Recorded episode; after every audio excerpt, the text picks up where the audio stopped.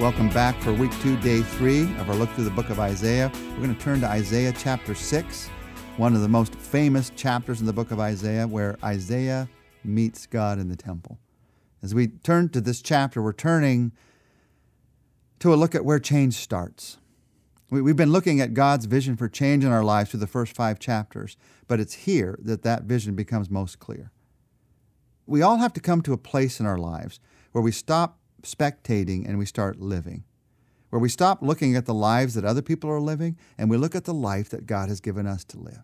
And most of us, we have to come to that place again and again and again in our lives.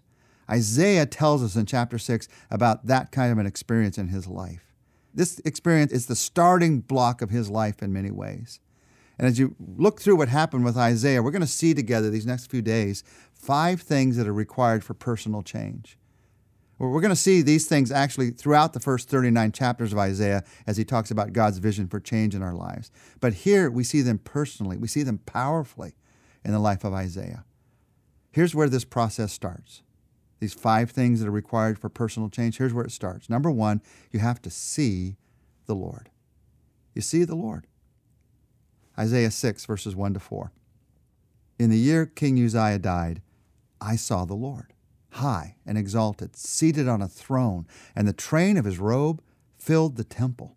Above him were seraphim, each with six wings. With two wings they covered their faces, with two they covered their feet, and with two they were flying. And they were calling to one another, Holy, holy, holy is the Lord Almighty. The whole earth is full of his glory.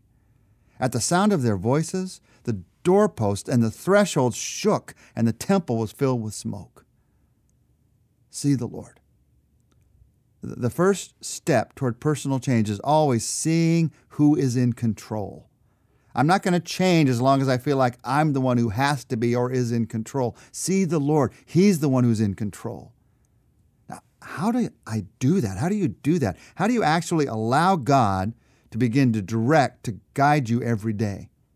Isaiah expresses here in this experience that he had two significant factors to seeing the Lord. You have to perceive God and you have to praise God in order to see the Lord. You have to perceive God. He says, I saw him. Now, John 12 41 identifies that him, Jesus.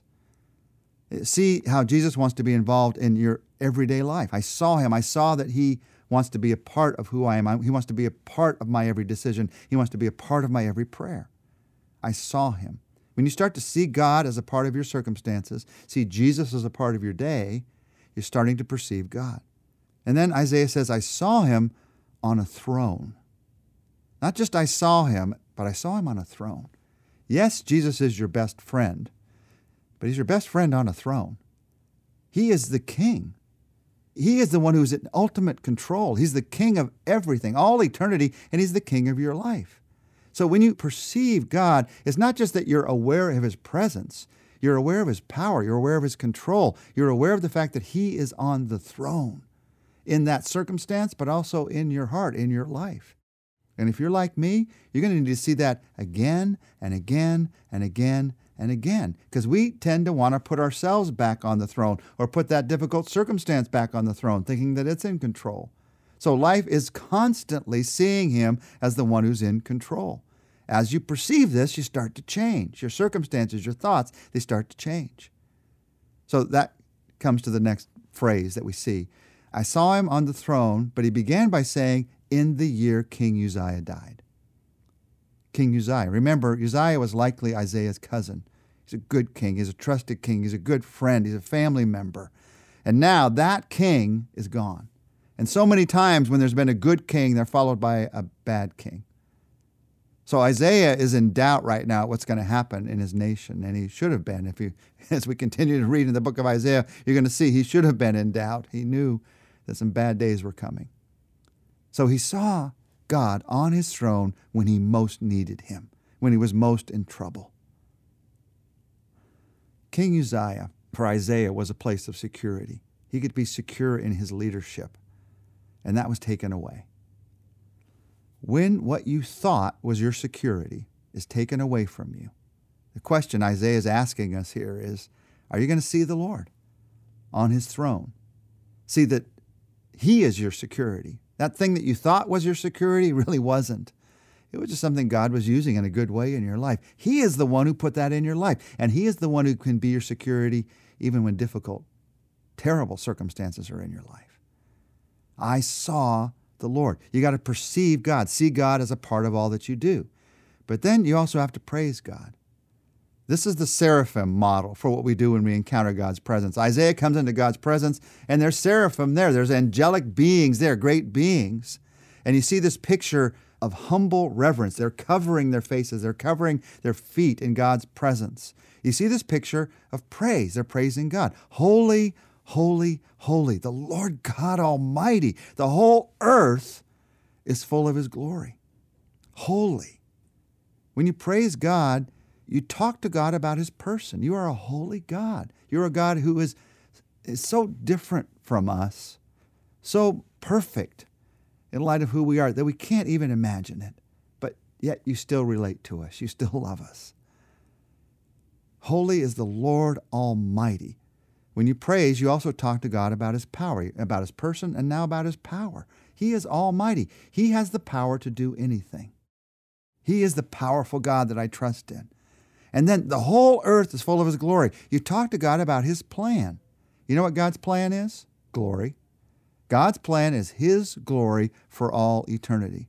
The whole earth being filled with His glory, and the new heaven and earth, He's going to do that. All eternity of heaven being filled with His glory. But even now, He is working to show His glory on this earth. He does it through His church, He does it through ministries, He does it through you. But God's plan is His glory. Now, in this lesson of praise, don't miss this. If you want to see God as a part of your everyday life, do you see God as a part of all that you do? We just asked. Praise is one of the primary ways that you see God as all that you do. By beginning to praise God in every circumstance, praise Him throughout every day, you begin to see Him as a part of every circumstance. You begin to see Him as a part of every day. It's one of the keys, it's what the seraphim teach us. So if I'm going to truly change, it has to start with this place of seeing the Lord because He's the one who's in control.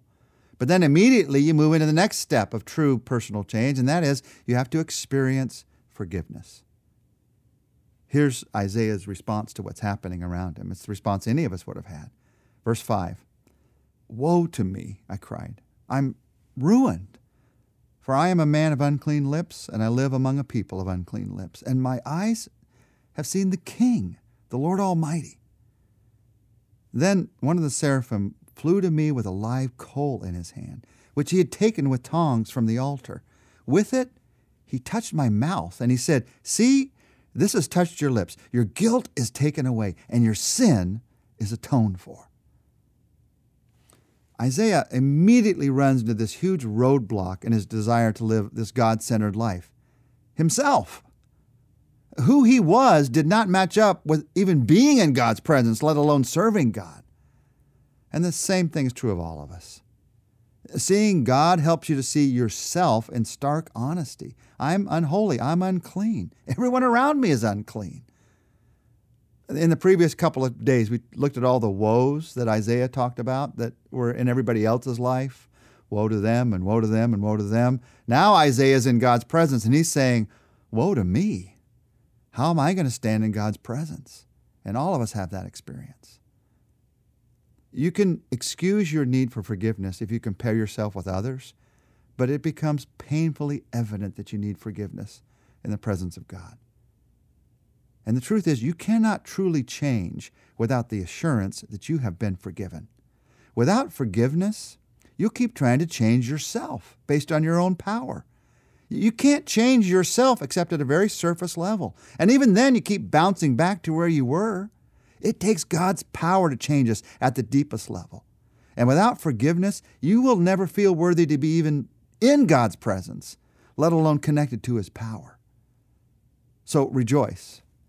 God is willing to forgive us. He's not only willing to forgive us, He's willing to give us the assurance that He has forgiven us.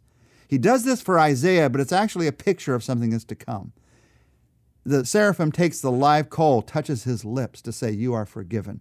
As with much of the Old Testament, this is a picture of what's going to happen when Jesus Christ comes. And he takes on the cross the punishment for our sins. For Isaiah, the assurance was a, piece of coal touching his lips. But for us, the assurance is looking to the cross of Jesus Christ. Do you want to know that you're forgiven? You say, Jesus Christ, I ask for your forgiveness. You trust him for that gift. And from that moment on, you can look to the cross as the assurance that He heard your prayer, that He answered your prayer. You may doubt it sometimes. You may struggle with it sometimes because of what you've done, what somebody else has said. But the truth of the matter is that cross stands in the middle of history. The cross of Jesus Christ, giving you the assurance you are forgiven by the power of Jesus Christ. That's where the power for change is. That's where the power to stop trying to change yourself and start trying to trust, start choosing to trust God for change. That's where that power comes from in every one of our lives. So let's pray. In light of our gratefulness for that, let's pray. Jesus Christ, thank you for the cross, the cross of forgiveness. We look to it right now for the assurance of our forgiveness. And right now, along with Isaiah, we pray in that spirit of forgiveness that, Lord, we would see you today in our lives. We'd see that you're on your throne, that you can be trusted, no matter what the circumstance I'm facing today. No matter what life throws at me today, you are on your throne. I trust you today. In your name, amen. Tomorrow, we're going to look at three additional things we learned from Isaiah's meeting with God.